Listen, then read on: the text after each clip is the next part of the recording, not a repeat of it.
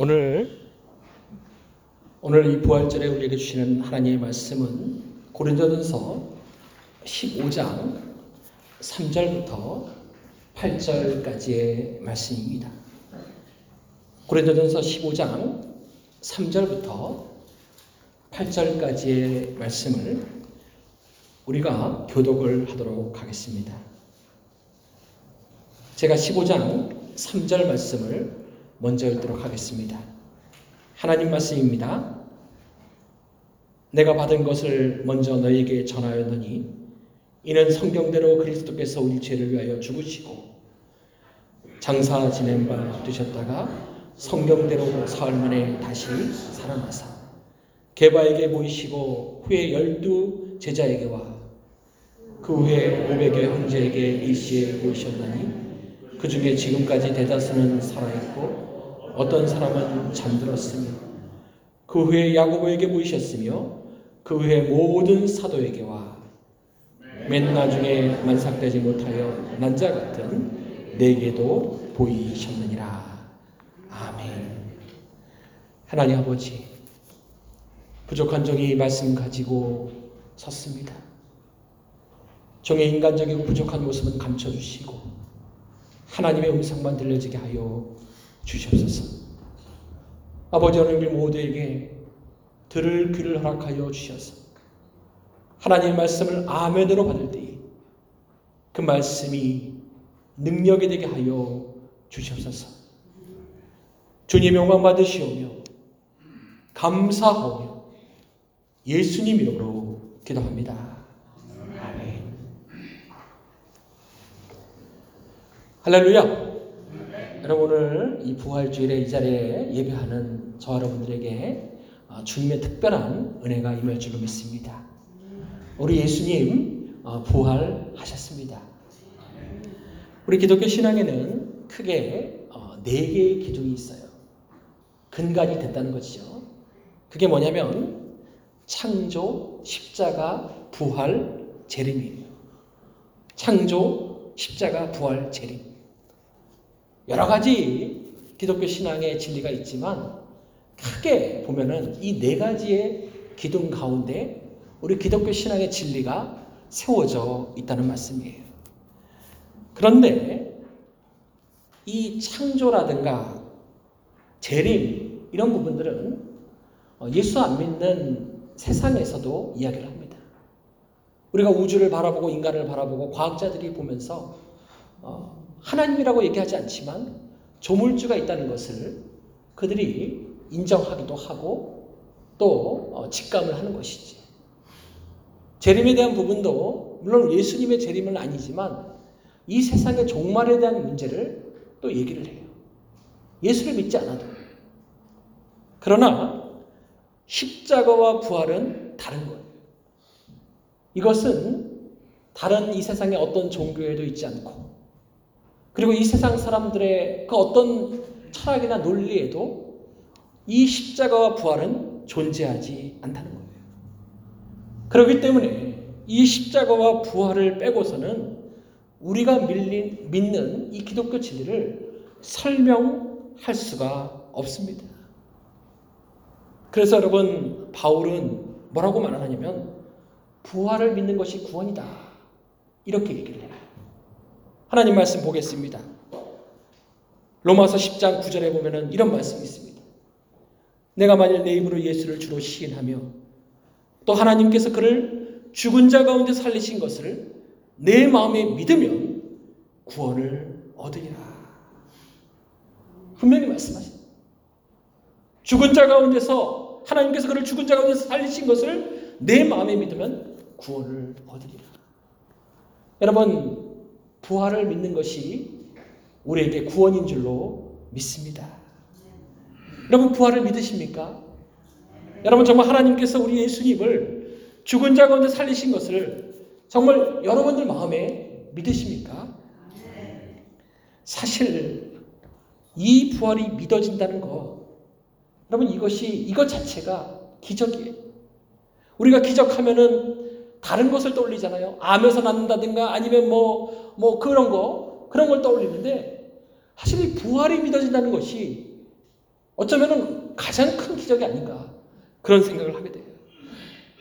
그렇기 때문에 여러분 이 부활이라는 것은 내가 믿고 싶어서 믿어지는 것이 아니라 성령께서 믿게 하신 줄로 믿습니다. 그렇기 때문에 이 예수님의 부활이 믿어지면 이것이 구원받는 증거가 된다. 그렇게 지금 바울은 얘기하고 있는 거예요. 여러분 혹시 아직 예수님의 부활이 믿어지지 않는다면 그 부활이 믿어지도록 기도하시기를 주님의 이름으로 축원합니다. 예수님의 부활이 믿어져야 그 부활이 나의 부활이 되고 우리의 부활이 되기 때문에 그래요. 여러분 오늘 본문 고린도서 15장에서는 바울이 예수님이 부활하셨다는 이 사실을 믿으라. 이렇게 말씀을 전하면서 예수님의 부활에 대한 세 가지 증거를 성경을 통해서 말씀을 하셔요. 저는 오늘 이 부분을 가지고 여러분들과 은혜를 나누려고 그럽니다. 예수님 부활의 세 가지 증거예요. 첫 번째 증거는 뭐냐면 오늘 본문에 보면은 성경대로 부활하셨다. 이 부분이에요. 한번 따라 해 보겠습니다. 성경대로 부활하셨다. 여러분 오늘 본 말씀 고린도서 15장 3절 4절에 보면은 내가 받은 것을 먼저 너희에게 전하였노니 이는 성경대로 그리스도께서 우리 죄를 위하여 죽으시고 장사 지낸 바 되셨다가 성경대로 사흘 만에 살아나사. 여러분 지금 바울은 예수님의 십자가와 부활이 성경대로 일어난 일이다. 이것을 말하고 싶은 겁니다. 물론 여기서 성경이라고 하면은 구약 성경을 얘기하는 거예요. 구약 성경에 보면은 예수님이 십자가 사건을 말씀하는 부분들이 많아요. 예를 들면은 창세기 3장 15절, 창세기 22장, 출애굽기 22장, 시편 22편, 이사야 53장, 다니엘서 9장 26절, 스가라 12장 10절 등등. 제가 일일이 열거하지 못했어요. 이게 다 예수님의 십자가 사건을 얘기하는 거예요. 부활은요. 시편 16편 10절, 이사야 53장 10절, 오세아 6, 호세아 6장 2절, 요나서 2장 10절 등등 예수님의 부활에 대해서 미리 성경이 예언하고 있는 그런 부분들이 성경에 수없이 등장합니다. 이것뿐만 아니라 신약에서는 물론 바울이 있을 때는 이 신약이 없었지요. 신약에서는 우리 예수님이 뭐라고 말씀하시냐면 수없이 내가 죽었다가 사흘 만에 다시 살 거다. 이거를 끊임없이 우리 예수님이 말씀하셨어요. 여러분, 이처럼 성경은 일관되게 예수님의 죽으심과 부활에 대해서 끊임없이 말씀을 하고 있는 거예요. 바울은 이것을 첫 번째 증거, 부활에 대한 첫 번째 증거다. 그렇게 오늘 말씀 가운데 이야기하고 있습니다. 여러분, 저는 여기서 한 단계 더 나가서 역사에 관한 말씀을 좀 드리고 싶어요. 제가 역사에 관심이 많아서 그리고 또 신학적인 분야가 이 역사에 많이 관련이 돼서 역사에 대해서 체계적이고 심도 있게 공부를 한 적이 있어요. 여러분, 보통 우리가 알고 있는 역사적 사실을 이렇게 얘기할 때 제가 예를 들어서 말씀드리겠습니다. 로마 역사 이렇게 생각해 보면은 로마 역사 중에 이런 것이 있어요. 로마 황제 네로가 로마 시내를 불을 질러 가지고 불태우는 그런 사건이 있습니다. 자신의 정치적인 이유 때문에 그런 일을 저질렀어요. 그것을 우리는 역사적인 사실이다. 그렇게 얘기를 합니다. 그런데 어, 이 로마의 역사를 기록한 역사적인 사건들이 있어요. 옛날에는 인쇄술이 없기 때문에 모든 역사를 손으로 다 기록을 하지 않았습니까? 근데 어떤 사람이 그 역사를 기록하고 나서 나중에 후대에 그 역사를 또 기록을 해요. 그럴 때에 이 신빙성이 있는 역사를 계속해서 베끼기 시작하는 거예요. 이것을 뭐라고 얘기하면 사본이라고 해요. 그런데 역사학자들에 의하면 뭐라고 얘기하냐면 사본의 수가 많을수록 그것은 역사적 사실에 가깝다. 이런 원리가 있어요. 한마디로 얘기하면은 그 베꼈은 그 역사를 시간이 가면 갈수록 그것의 역사를 베껴 쓴 그 사본의 수가 많으면 많을수록 그 역사는 사실에 가깝다. 이런 원리를 가지고 있습니다.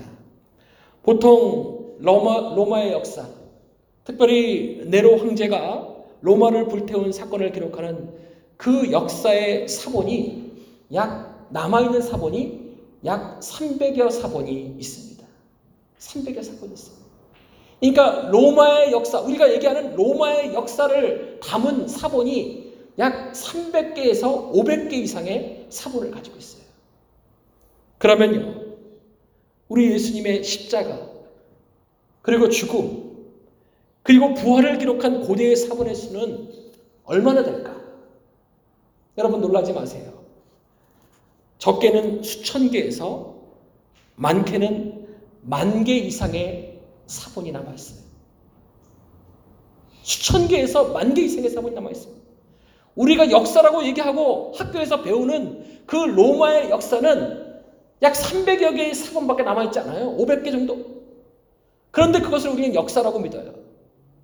그러나 그것과는 비교가 되지 않는 수천 개, 수만 개 이상의 사본이 남아 있는 예수님의 십자가의 죽음과 부활을 기록한 그 사본들, 그것에 대해서는 세상이 역사로 인정을 하고 있지 않다는 거예요.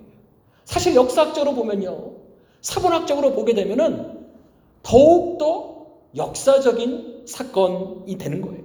네로 황제가 로마 시내에 불을 저질 렀다는 그리고 그것을 기독교인들의 어, 소행으로 누명을 씌웠다는 그것보다도 더욱더 역사적이다. 그런 말씀을 드리는 겁니다. 왜 이것을 인정하지 않을까? 그거는 뭐냐면 과학으로 설명이 되지 않기 때문에 그렇습니다. 부활이 과학으로 설명되지 않기 때문에. 그러나 여러분, 우리가 한번 다시 한번 봐요. 오늘날에 과학이 발전됐다고 얘기하지만 오늘날에 과학으로 설명되지 않는 것이 얼마나 많습니까? 과학으로 설명되는 것보다도 과학으로 설명되지 않는 것이 비교도 되지 않을 정도로 많아요. 그러나 그것이 여전히 존재하고 있고 그것이 여전히 일어나고 있다는 것 여러분 우리는 잘 알고 있잖아요. 여러분 제가 여러분들에게 분명히 말씀드립니다.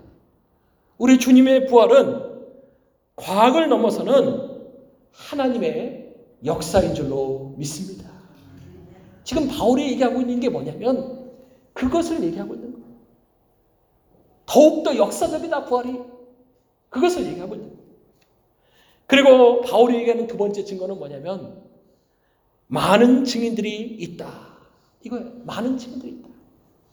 여러분 오늘 말씀에 보면 부활의 증인들 나와요. 부활한 예수님은 먼저 개바, 베드로를 포함한 열두 제자들에게 보였어요. 그리고 500의 형제들에게 일시에 보였습니다. 그 당시에 이 500의 형제, 즉 남자만을 얘기하는데 남자만을 증인으로 쓰기 때문에 그 당시 증인으로 인정했기 때문에 그런 거예요.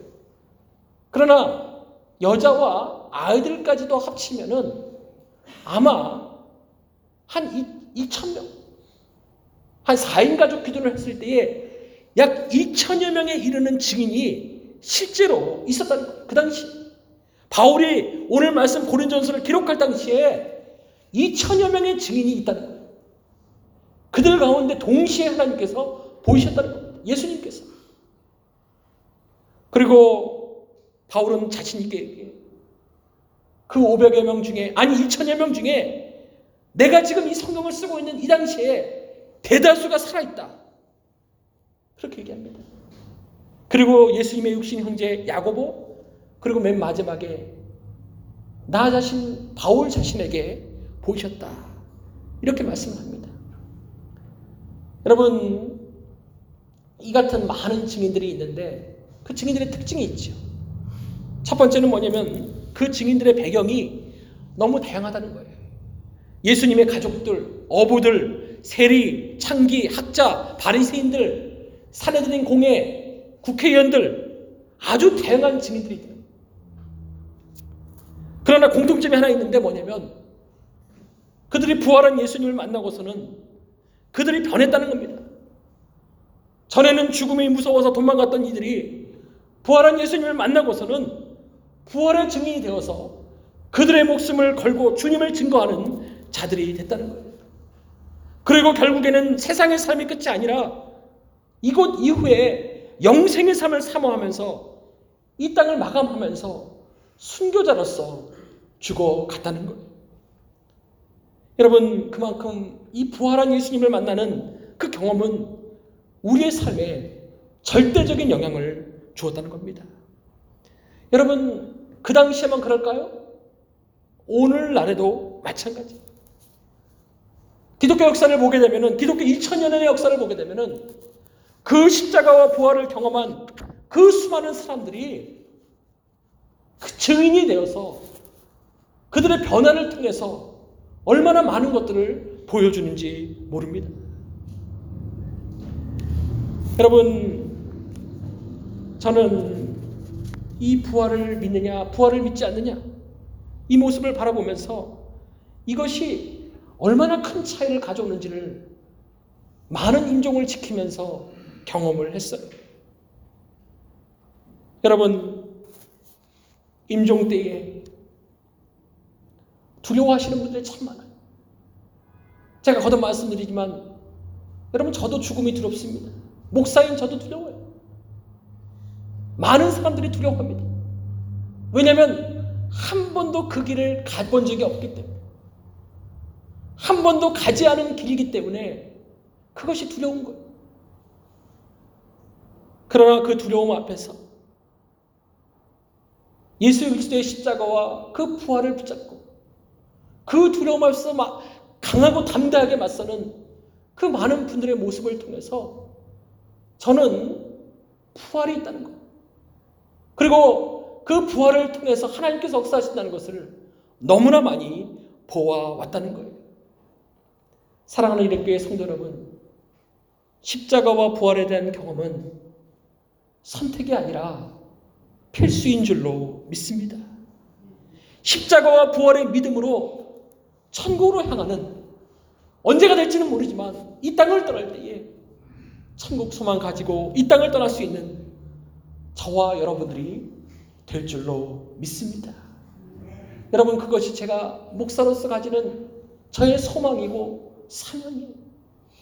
안타깝지만 오늘날 많은 교회를 보게 되면은 예수를 믿으러 하고 교회 생활을 하지만 이 구원의 확신이 없는 분들이 참 많습니다.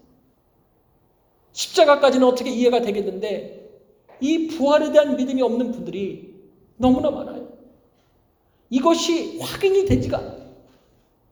많은 사람들 속에 숨어 있다 보니까 이것이 개인적으로 확인돼야지 어떻게 말씀을 통해서 좀 하고 어, 기도하고 이게 돕지 이것이 확인이 되지가 않는 거예요. 누가 정말 믿음을 가졌는데 누가 아직은 좀 믿음이 필요한지를 크게 확인이 되지가 않는 거예요. 이것이 더 무서운 거예요. 이게 재앙이에요.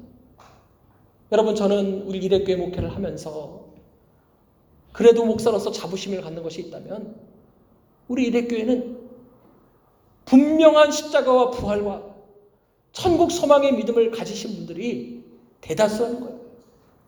여러분 이것에 대해서 여러분 우리가 날마다 확인하며 나가는 저와 여러분 되시기를 주님의 이름으로 축원합니다.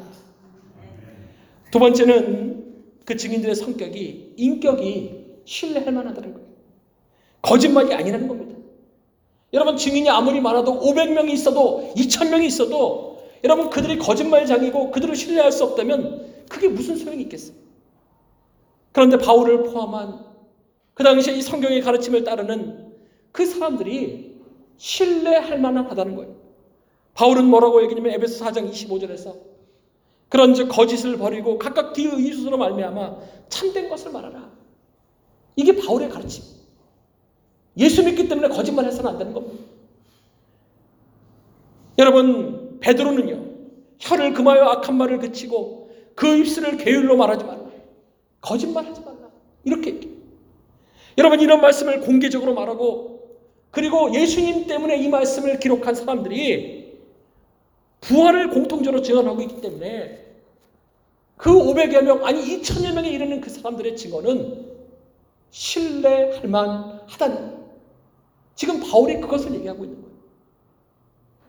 그리고 마지막 그 증인들은 그 당시 그 증인들은 대부분이 대다수가 살아있다는 겁니다. 제가 말씀드렸잖아요. 우리 예수님, 부활한 예수님이 500여 명에게 동시에 나타났는데 그 대다수가 지금 살았다. 이렇게 얘기하는 거예요. 그 얘기는 뭐냐면은 내가 증인들을 데려올 수 있다는 거예요. 너희들이 내 말, 이 부활한 예수님, 예수님 부활하셨다는 이 사실을 못 믿으면, 못 믿겠으면 내가 그들을 데려올 테니까 그들을 만나서 물어보라는 거예요. 그리고 그들을 지금 당장이라도 데려올 수 있다. 그렇게 이야기를 하는 거예요. 여러분 이것이 뭡니까? 그만큼 예수님의 부활이 확실하고 분명하다는 말씀이지요. 여러분 바울이 부활의 증거 세 번째로 가져오는 것이 뭐냐면 바울 자신이 증인이다. 이겁니다. 고린도전서 15장 8절 말씀입니다. 여러분 이 말씀 우리가 한번 같이 한번 읽도록 할게요. 같이 읽겠습니다. 맨 나중에 만삭되지 못하여 난자 같은 내게도 보이셨느니라. 바울은 부활한 예수님을 만나기 전에 예수님과 교회를 박해하였던 사람입니다. 그것도 그가 가진 탁월한 열심과 열정을 가지고 한 사람이에요. 그리스도인을 잡아가지고 죽이는 일에 누구보다 앞장섰던 사람입니다. 아무도 하지 않아도 자기 스스로 자기 사비를 들여가지고 체포영장을 사내들인 공회에서 받아서 다메섹까지 가서 예수 믿는 사람을 잡아 가두고 싶은 그런 열심이 있었던 사람이었어요. 그런데 그 다메섹 도상에서 예수님을 만납니다. 그러면서 그가 가진 탁월한 열심과 열정은 180도 방향을 달리해서 이제는 주님의 부호를 전하는 데 누구보다 열심을 내는 그런 사람이 되었다는 거예요. 나에게도 보이셨다. 만삭되지 못한 나에게도 보이셨다. 이것만큼 확실한 부활의 증거가 어디 있단 말입니까? 이렇게 이야기를 하고 있는 거예요. 여러분 기독교 역사를 보게 되면요. 바울만 그런 게 아니에요. 기독교 2000년의 역사에 보면은 바울 같은 사람들이 수십 명, 수백 명, 수천 명, 수만 명 상상할 수 없는 사람들이 상상할 수 없는 숫자들이 이 바울 같은 고백을 하게 된다는 거예요. 예를 들어서 한번 말씀드릴게요. 성 어거스틴이 있지요. 성 어거스틴. 그는 어릴 적부터 방탕한 생활을 했어요. 수많은 종교에 탐닉했습니다. 조로아스터교부터 해가지고 수많은 종교를 탐닉하면서 그의 진리에 대한 배고픔을 채우려고 했지만 채울 수가 없었어요. 그것을 성과 섹스로 취하게 해서 자기의 어머니 뻘 되는 그런 여자와 가정을 이루고 그리고 날마다 방탕한 생활을 했어요. 그러나 그것으로 채울 수가 없었습니다. 그러나 그가 하루는 가만히 있는데 밖에서 아이들이 노래를 부르지. 책을 펼쳐 읽어보아라. 책을 펼쳐 읽어보아라. 그 당시 아이들의 동요였어요. 근데 그 노래를 듣는 그 즉시 자기도 모르게 책을 펼쳐 읽어보고 싶었던 거예요. 그 어머니가 남긴, 어머니 모니카가 남긴 그 성경책이 있었어. 근데 그 성경책을 펼쳐 읽는데 그 로마서의 한 구절이 그에게 부딪혀와서 그가 결국에는 예수 그리스도의 십자가와 부활을 누구보다도 잘 설명하는 은혜의 목회자, 은혜의 신학자가 되었다는 겁니다. 여러분, 프란치스코 들어보셨는지 모르겠어요. 이 프란치스코. 이분은 21살까지는 유복한 가정에서 살았습니다. 포목점을 하는 부모의 주인 때문에, 부모 때문에 누구보다도 행복하게, 누구보다도 많은 것을 가지고 살았어요. 그러나 어느 날 갑자기 불이 일어나서 모든 가족들을 잃어버리게 되고 그가 가진 모든 것을 잃어버리게 됐어요. 그러면서 그에게 소망이 생겼어요. 그 소망은 뭐냐면 사복음서에 나온 예수님처럼 살고 싶다. 마태복음, 마가복음, 누가복음, 요한복음에 나오는 그 예수님처럼 살고 싶다는 그 그냥 예수님처럼 살고 싶다는 그런 열망이 그 가운데 일어났어요. 그 이후에 25년을 더 살았습니다. 이 프란치스코가 첫 번째 시작한 것이 뭐냐면 탁발성이었어요. 탁발성교. 한마디로 얘기하면은 그냥 다른 사람들에게 공급을 받아서 사는 거예요. 어느 날 이 프란치스코가 그 바위, 바위가 있는데 그 바위에서 작은 빵, 빵 하나와 물 한 잔을 놓고 감격하며 울면서 정말 하나님께 감사하며 그 만찬을 지키는 모습들을 보면서 많은 사람들이 감동을 받았다래요. 여러분 이 프란치스코는 이 작은 형제회라는 수도회를 열었는데 여러분 오늘날에도 수많은 사람들이 예수님처럼 살고 싶다는 그 한 가지 소망을 가진 이 프란치스코 그곳을 찾아서 많은 이들이 이 프란치스코가 가진 그 마음을 배우기를 원한다. 그런 얘기를 합니다. 여러분 C.S. 루이스는? 제가 일일이 설명 드릴 수 없어요. 무신론자입니다. 영국의 문호지요.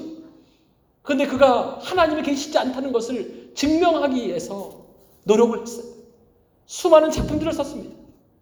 그런데 그 가운데서 그가 하나님이 계시지 않는다는 것을 증명하기 위해서 많은 공부를 하고 많은 작품을 쓰려고 했는데 하나님께서 그를 방문하시고 결국에는 십자가 부활의 증인이 되어서 완전히 바뀌어서 이제는 하나님이 계시다는 것을 증명하는 전 세계적인 변증학자로서 변증 작가로서 그 이름이 알려졌어요.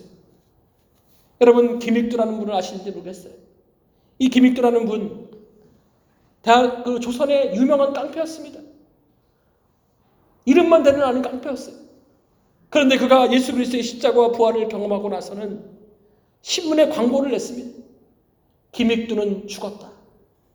김익두는 죽었다. 옛날에 김익두는 죽었다는 거예요. 십자가에 의해서 못 박혀서 죽고 이제는 예수 그리스도와 함께 부활한 새로운 김익두가 살았다고 신문에 대문짝만하게 광고를 냈다는 거예요. 나중에 목회자가 되어서 아무도 선교하지 않는 오지에 가서 그의 마지막의 삶을 마감을 했다는 거예요. 여러분, 이들의 공통점이 있습니다. 이들의 공통점은 뭐냐면 주님께서 내게도 보이신다. 그런 고백을 합니다. 부활한 예수님께서 부활한 예수님께서 내게도 보이신다. 여러분 부활한 예수님을 만난 수많은 사람들 가운데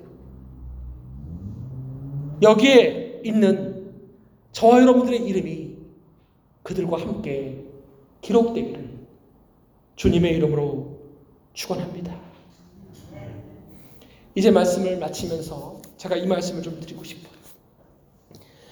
지난주에 어, 지난주인가요? 지지난주에 한국 신문을 보는데 어, 세월호 관련 사건이 있었어요.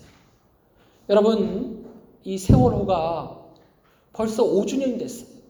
5주년. 그런데 이 세월호 관련 이제 기사들이 있는데 한국에 있는 어떤 정치인들이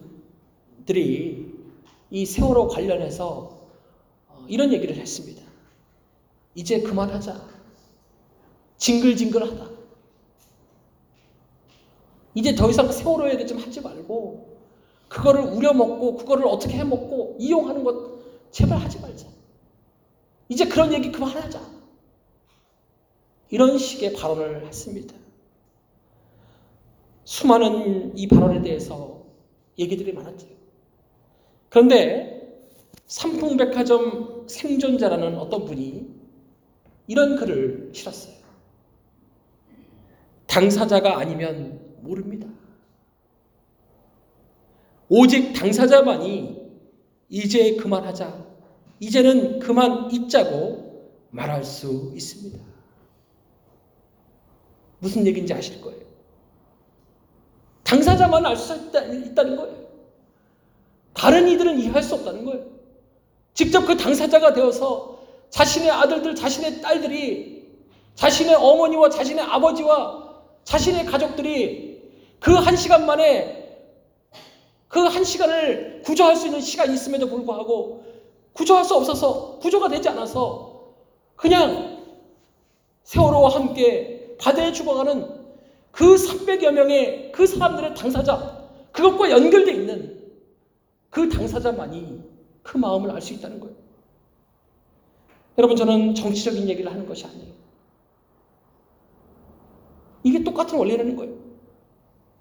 예수 그리스도의 십자가와 부활이 나에게 의미가 있으려면 나에게 정말 의미가 있으려면 당사자가 되어야 한다는 거예요.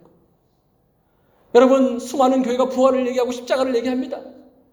그러나 당사자가 아니면 그것은 종교 이벤트, 종교 행위, 종교 예식이 되는 거예요.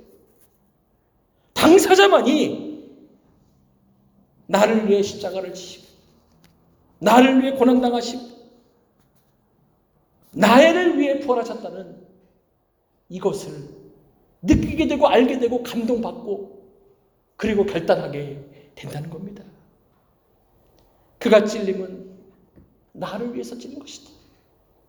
그가 채찍에 맞은 것은 나를 위해 맞으셨고 그가 채찍에 맞음으로 내가 나음을 입었다. 여러분 우리 예수님은 나를 위해서 마귀와의 싸움에서 승리하신 것이고 우리 예수님은 나를 위해서 사망 권세를 깨뜨리신 줄로 믿습니다. 그리고 우리 예수님의 승리는 곧 나의 승리가 될 줄로 믿습니다. 여기 하나님 말씀이 있어요. 우리 주 예수 그리스도로 말미암아 우리에게 승리를 주시는 하나님께 감사하니 그러므로 내 사랑하는 형제들아 현실하여 흔들리지 말고 항상 주의 일에 더욱 힘쓰는 자들이 되라. 이는 너희 수고가 주 안에서 헛되지 않은 줄 알미라. 오늘도 부활 신앙으로 여러분 우리가 승리하시니 저와 여러분들의 수고가 절대로 헛되지 않은 줄 아는 저와 여러분 되시기를 우리 교회가 되기를 주님의 이름으로 축원합니다. 이것이 오늘 우리에게 주시는 하나님의 말씀이에요. 우리 한번 이 시간 다 함께 일어납시다.